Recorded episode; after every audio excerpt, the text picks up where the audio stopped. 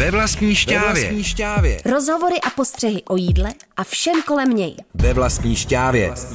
S maškrtnicí Julianou Fischerovou na Rádiu Wave. Zdravím u dalšího dílu Ve vlastní šťávě, dnes v duchu divokých bylin a květin, které stojí za to v přírodě najít, sklidit a s větší nebo menší úpravou i sníst. Mým hostem je Jana Vlková, autorka knih o jezení květin a blogu Kitky k jídlu. Vítejte, Jano, u nás ve studiu.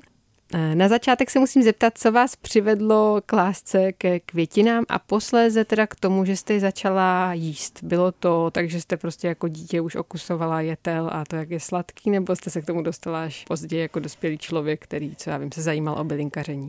Ano. Na obě otázky odpověď ano. Děti ty rostliny jedí intuitivně, ale pak se to z nich nějak jako výchovou vytluče, mám-li použít takovej prostě expresivní výraz. Já jsem vystudovaná ekoložka s tím, že ta botanika mě vždycky bavila ze všeho nejvíc a byla jsem novinářka. A správná odpověď vlastně, co mě jako dostalo k těm jedlým květům, je možná bída, protože tou volnou novinařinou už nešlo si vydělat na živobytí, tak jsem vymýšlela, co budu dělat, a to, co bylo moje hobby, jsem si překlopila do té práce a to, co byla moje práce, se vlastně stalo moje hobby, protože vlastně furt ještě docela ráda píšu, napůl grafoman. Takže jako krátký kurikulum. A jak vypadal teda ten přerod? Začala jste nejdřív se věnovat těm kurzům nebo tomu psaní, nebo vás někdo oslovil s tím, že už věděl, že je ten váš zájem právě kytkožroutství? To je vlastně taková jako historka o tom iniciátorovi vlastně celého toho projektu. Moje kadeřnice jednou mi říkala, když mi dělala tu hlavu, my jsme byli na Šumavě a tam jsme jedli ty kytky a nevěděli jsme, co jíme. A já vím, že vy jako o tom píšete a tak. A co kdybyste nám udělala kurz? Já bych přivedla nějaký lidi a vy byste nám teda o tom jako říkala. Jsem říkala, no to je výborný nápad, tak uděláme kurz, vy přivedete lidi. A to je vlastně ten začátek těch kurzů, protože já jsem o tom napřed psala jako ta novinářka, ale to, že bych vlastně to mohla sdělovat těm lidem na té louce, s tím přišla ta paní, jmenovala se Martina. Do jaké míry jsou dnes teda lidé ohledně kytek a ohledně toho, co se vlastně může sbírat nebo sušit nebo louhovat vzdělaní? Co dneska lidi poznají bezpečně? No já si myslím, že mám tu optiku takovou jako zkroucenou, protože ty lidi, se kterými já se setkávám, tak to jsou lidi, kteří už jsou nějakým způsobem poučený a prostě mají o tu věc zájem. Já vám můžu říct, že jsem dostala dneska velmi prapodivný dotaz, teda ten dotaz zněl, a mrkev má taky květ, tak prostě možná to mají některý lidi takhle, ale vlastně ty lidi, kteří přicházejí ke mně, mě i v mnohem inspirujou, prostě přinášejí nějaký recepty, nový postupy, nový postřehy, inspirujou se i navzájem na těch kurzech, je to jako strašně příjemná komunita, těch lidí není moc, ale takový jsou prostě jako vlastně to vybraný lidi, kteří vědí už, co chtějí. A co můžou být takové nové postupy v něčem tak prastarém, jako je bylinkaření nebo sběr kytek? No recepty já jsem dostala letos na jaře různá květinová želé. Želé z šeříku, s růžovými plátky, prostě jsem přinesli kurzantky ukázat, jak oni to dělají, a já jsem za to vlastně ráda, protože já to nestíhá moc. Já každou sezónu stihnu tak čtvrtinu toho, co bych si přála stihnout. No. A do jaké míry ty kytky vy jíte za syrova a do jaké míry je právě třeba zpracováváte? To hrozně záleží na sezóně, protože na jaře to jim syroví, na jaře je to salát, takže to jim syroví. A teďka v tomhle období, v tom létě, prostě hodně zavařuju.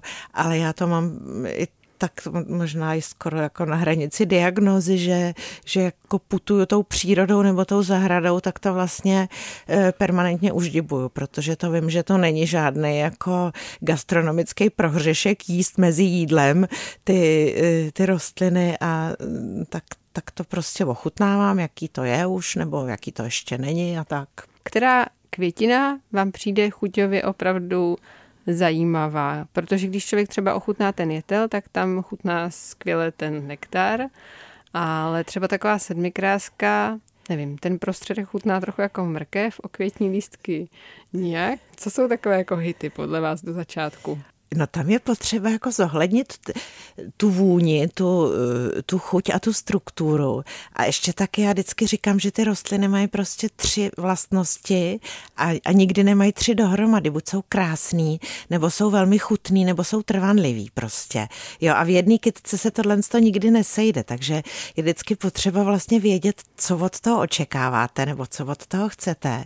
A podle toho se k tomu postavit. Já si myslím, že taková jako dobrá rostlina pro zvídavé začátečníky jsou různý bobovitý rostliny. Teďka začaly kvést hrachory, někde možná ještě na horách kvetou vikve. Dají se ochutnávat samozřejmě květy hrášku, to je ale blbý, že člověk chce radši ten lusk, ale často se pěstuje v zahradách takový ten ozdobný fazol, který má bílý, červený a červenobílý květy. Botanicky je to fazol šarlatový, který je naprosto jako k ničemu k jídlu. Je to jenom na ozdobu, ale ty květy jsou prostě strašně dobrý a cítíte prostě v tom tu příbuznost s tím hráškem. Mm. Takže to si myslím, že je teďka takový jako, že se to dá snadno poznat. Takže fazol šarlatový chutná trošku nasládle, když je to podobné hrášku? No, prostě jako mladý hrášek nebo ty hrachory. A není jedovatý podobně jako syrová fazole?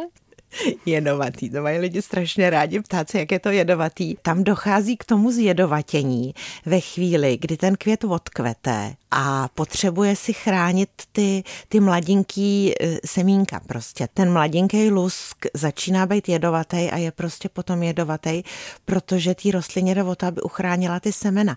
Ale ve chvíli, kdy ten květ je jako v plném květu, tak očekává ty opilovače a naopak vábí těma sladkýma nektarama, eventuálně vůněma, což ty hrachory zase tak jako ty, který jsou dobrý jedlí, nevonějí tolik. A vy jste teda zmínila, že některé hrachory se jíst můžou a některé nemohou. No jak to poznám? No to máte, musíte to ochutnat. To máte tak, vždycky má ta rostlina rodové a druhové jméno. A ten rod je hrachor a ten druh je prostě nějaký jako jiný hrachor. Hrachor luční, hrachor úzkolistý, hrachor voný a tak. A některý ty hrachory jsou dobrý a některý jsou dobrý míň. Třeba typicky ten hrachor voný, který je jednoletá rostlina a často se pěstuje, tak ten je kulinárně takový jako prostě na něcovatej. A který je teda na něcovatej? Hrachor úzkolistý. A ten teda chutná taky jako hrášek, předpokládám. Ten chutná taky jako hrášek a ty dělá takový jako strašný porosty, pokud má místo. Kvete strašně dlouho a teď mi právě začal kvést na zahradě. Ty květy jsou takový jako větší, vlastně, že tam i kousnete, že tam máte tu strukturu. Takže si můžu udělat třeba hrachorový salát. No nemůžete si udělat salát jenom z hrachoru, prostě ty monokultury jsou špatný i v tom jídle, to čím je tam víc věcí, tím je to lepší. Takže salát z květy hrachoru určitě. A vy teda pěstujete, předpokládám, i normální zeleninu nebo jenom kytky? No ne, nemám normální zeleninu. Mám některou listovou zeleninu. Já s tím takovým, jak bych to řekla, prostě přístupem toho ekologa, který je spíš jako pozorovatel než cokoliv jinýho, tak mě je to líto vlastně ty rostliny trhat nějak jako moc a moc je usměrňovat. Já vůbec nejsem schopná prostě vypěstovat rajčata. Říkám, rajčete jako pes prostě, to furt po vás něco chce, abyste zase jako poměřovali, vyščipovat, vyvazovat, prostě ovívat, prohlížet a tak. Takže já spíš jako dávám těm rostlinám svobodu a trochu se snažím, aby tam spolu vycházeli na té zahradě, tak aby se jich tam vešlo co nejvíc, no. No, na mě teda rajčata nevolají, nebo možná volají a já jsem k ním hluchá a rostou poměrně divoce, tak to je vlastně jediná rostlina, která mi funguje docela dobře. Naopak mi vždycky přišlo, že ty kytky jsou právě takové nanicovaté v tom, že je nemůžu sníst a chtějí polévat, a abych se o ně starala, tak které kytky jsou teda nenáročné a měla bych je pěstovat i k jídlu. Tak chcete je jíst prostě na talíři, nebo si je dávat na dort, nebo si je sušit na zimu. To jsou prostě různý kategorie. Tak teď bych třeba vzala ty, co jsou i dobré k jídlu. Třeba lichořeřišnice, tam je chutná, tam mi přijde jako super a je teda i krásná podle mě. Ale tu mi snědli třepčíci a ta mi přišla tím pádem taková zranitelná. Je zranitelná, ale ona obrazí v září. Ty třepčíci útočí v srpnu a když prostě vydržíte s nervama, tak ona v září zase obrazí. Mm-hmm. A další podobně skvělou a krásnou. Tak trvalku, dám vám tip na trvalku. Ještě s takovým svým otřepaným bonmotem. Prostě strašně dobrá rostlina je denivka. Ta denivka to je z kategorie takových těch šťavnatých rostlin, jako jsou na jaře tulipány a pak teďka v létě ještě paralelně juka. Ty mají takový prostě hodně šťavnatý květ a ty denivky, denivka plavá, ta jedna z těch dvou nejběžnějších planých rostlin, ta má prostě vynikající, ty květy jsou prostě, to musíte ochutnat, jsou výborný a ona je to trvalka a rozrůstá se v zemi takovýma odenkama a ten bonmot je tedy o tom, že prostě každá žena chce být jako denivka plavá, protože čím méně péče a čím starší, tím je prostě ten trs krásnější. Tak chce jenom, abyste jí dala pokoj prostě a dost místa a když se dobře zalejvá, tak prostě kvete jako o život. A ta se jí teda zasyrova nebo? Syrová, krásná letní rostlina. Vy jste sem donesla i takovou zajímavou skleničku, která má na sobě nápis okurčičky, ale jsou to teda okurčičky právě z té lichořežišnice. Které další rostliny se teda dají nějak zajímavě kulinárně zpracovat z toho, co jako vy považujete za opravdu dobré? Třeba bez a kosmatice a smažený bez nebo smažené cuketové květy, to zná poměrně asi už hodně lidí. Jasně. Ale ty okurčičky třeba moc lidí nezná, já jsem je teda do tohoto okamžiku neznala. Tak co zajímavého dalšího můžu takhle pozbírat a využít? No teďka roste takový, nebo raší takový poměrně obtížný plevel, což je šrucha zelná. Je to prostě plevel, který v podstatě najdete i na chodníku. Až odejdete ze studia, tak uvidíte, že prostě tady na Vinohradský kolem kandelábru taky roste, ale on roste i na záhonech. A z těch záhonů se to dá v podstatě vyplít a použít to jako ty okurky. Ty okurky samy o sobě taky vlastně nemají chuť, jsou takový jako plytký a získávají chuť teprve tím lákem, že jo? Tím, jak to jako zavaříte. Takže stejně se dá pracovat s tou šruchou právě teďka jako na začátku července, dokud nekvete. A dokud jsou ty stonky takový taky prostě vláčný a jemný, křehký a pracuje se s tím, takže se to normálně nacpe do skleniček a zaleje se to oblíbeným lákem okurkovým, nebo já žádný oblíbený okurkový lák nemám a na tyhle ty věci dávám obyčejný ocet, tím myslím 8% v ředění 1:3. A já chápu, že to jde říct těžko, že vy máte tu zahradu trochu asi jako děti, takže nebudete chtít říkat, co jsou vaše nejoblíbenější rostliny, ale možná přece jenom máte nějaké super oblíbence. Máte? Nemám, to se prostě strašně mění v průběhu té sezóny, protože já si myslím, že vlastně i ty naše chutě se řídějí tím rytmem toho středoevropského klimatu, to znamená střídání jaro, léto, podzim, zima. A mě se třeba teďka jako vlastně nedávno zavřel, jak já říkám, foch na mrkev a otevřel se mi foch na rajčata, že to jsou takové jako věci, že já na tu mrkev mám v zimě chuť třeba skoro každý den a v tom létě vůbec ne, tak na různé rostliny mám chuť na jaře a na různý prostě potom v létě. My jsme teď podle vašeho sezónního kalendáře, vašich knížek, jsme teď v horkém létě. Já bych teda řekla, že jsme ještě pořád pozdní jaro, ale vy jste teď měla svatojánský kurz a anotovala jste to, jakože vlastně už končí sezóna kytek. Tak jak to je s tou končící sezónou? Proč končí? Mně přijde, že to ještě docela kvete venku. Končí ta sezóna vlastně venku, protože se poseče a ty kytkožrouti se musí začít teďka uchylovat do zahrad. Kdo neposek vlastně do teďka, tak je tak trochu lůzr, jo. Pokud nemá ty louky někde vysoko na horách, tak je to takový, že tak už odchází. Odkvétají i ty keře, že odkvétají růže, bezinky prostě. Tohle jsou už taky agáty, už nejsou k dispozici ani vlastně ty jedlí stromy a keře a zbývá... Lípa, no, jste mě dostala. Takže je k dispozici ta zahrada. A nebo pokud bychom si chtěli jako nazbírat ještě něco vlastně jako koření, ne jako jídlo, ale jako koření, protože ty rostliny v tomhle už vrcholném létě tím, jak začínají kvést, tak mají vysoký obsah těch aromatických látek. Já jsem mluvila o té fazolce, že jo, která chrání ty plody, tak i vlastně ty kvetoucí rostliny se snaží vlastně ochránit před tím, aby je nic jako nepožralo. Takže moje tipy jsou prostě na sbírání takových jako koření, kterýho je docela dobrá nabídka a vlastně to neznám. Já mám takový jako různý favority. Tak teďka kvete řebříček, za chvíli kvete peliněk černobíl, tak to je prostě potřeba sbírat vlastně ve chvíli, kdy to začíná kvést tyhle ty rostliny. Dobromysl samozřejmě, jo, dobromysl neboli oregano, to prostě je taky rostlina, která u nás roste velmi běžně na mezích. A můj takovej opravdu tajný typ je tužebník jilmový, což je pro mě vlastně i takový jako mystérium. Ta rostlina roste v bažinách, ale přesto prostě přenádherně voní. A jako ne, co voní? Jako tužebník prostě, to já vůbec nemám jako k čemu bych to přirovnala. A k čemu to teda potom použiju, ten tužebník? Takhle, já řeknu trochu jako historii toho. Tato právě jako rostlina se používala dřív, než se rozšířil chmel, tak se to používalo na aromatizaci piva. A nebo se to používalo jako podpůrý, že dřív, když byla hliněná podlaha, tak bylo potřeba to něčím posypat, aby ty hmyzáci se tam prostě neusídlovali tak rádi.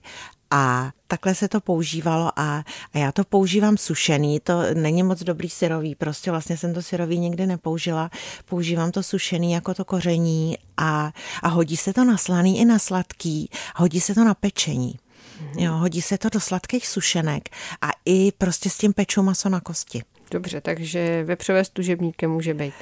Maso na kosti musí být na kosti, nemůže to být prostě to opreparovaný karé nějaký nebo panenka, která nemá žádnou chuť, než ji obolíme špekem zase. Já se ještě vrátím k těm obyčejnějším rostlinám. Vy jste kromě teda těch obecnějších květinových knížek a kurzů vydala taky titul Pampelišky k jídlu. To mě teda ohromně zaujalo, jakože pampeliška sama o sobě je tak nosné téma, že si zaslouží knížku. Jo? Co všechno se dá provést jednou pampeliškou? Samozřejmě první otázka je vždycky, a máš tam pampeliškovej med? No samozřejmě, že tam mám pampeliškovej med, po kterým se každej ptá, ale s kterým já vlastně nejméně souhlasím, protože si myslím, že v tom horkém cukru jako vlastně ty dobrý látky zmizej, spálej se.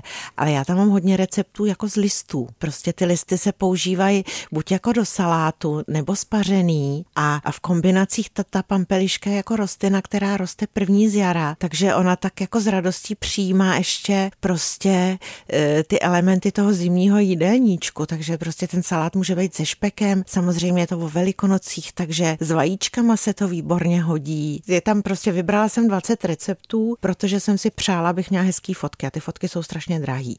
Takže jsem prostě řekla 20 receptů, 20 fotek a mimo právě těch receptů jsou tam ještě texty, který vykládají prostě, co se s tou pampeliškou děje, proč je hořká, jak s ní pracovat a tak, který, když jsem to vlastně dokončila, tak mi došlo, že jsou to takové věci, které se dají použít paušálně pro práci vlastně s libovolnýma plevelama, nebo ne s libovolnýma, ale že to má daleko širší platnost než jenom pro tu jednu rostlinu. Co teda ještě teď hledat v létě, kromě teda těch už zmíněných rostlin? No, já bych doporučila měsíčky. Samozřejmě měsíčky jsou velmi běžný, tak ty se jako krásně sušej a jestli to můžu říct, tak já na tom svém blogu mám recept na nakládaný měsíčkový poupatá. Napřed se to naloží do slaného nálevu, pak se to nechá trochu vysušit a pak se to dá do voleje a v zimě to můžete hodit na pánvičku a ono to prostě rozpukne jako popcorn. Už je prostě úplně jako úžasná věc.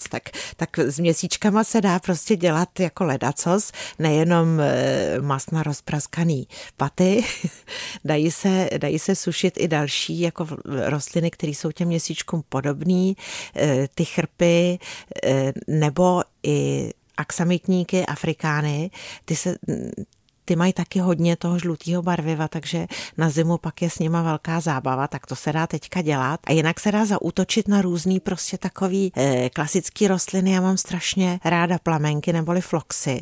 Ty mají takový krásný prostě skoro souměrný pětičetný květ. Vypadá jak rožumberská růže. Tak to jsou prostě krásný kytky, které se třeba můžou zamrazovat do ledových kostek a pak to házet do nápojů. Je toho požehnaně. Je toho dost, no.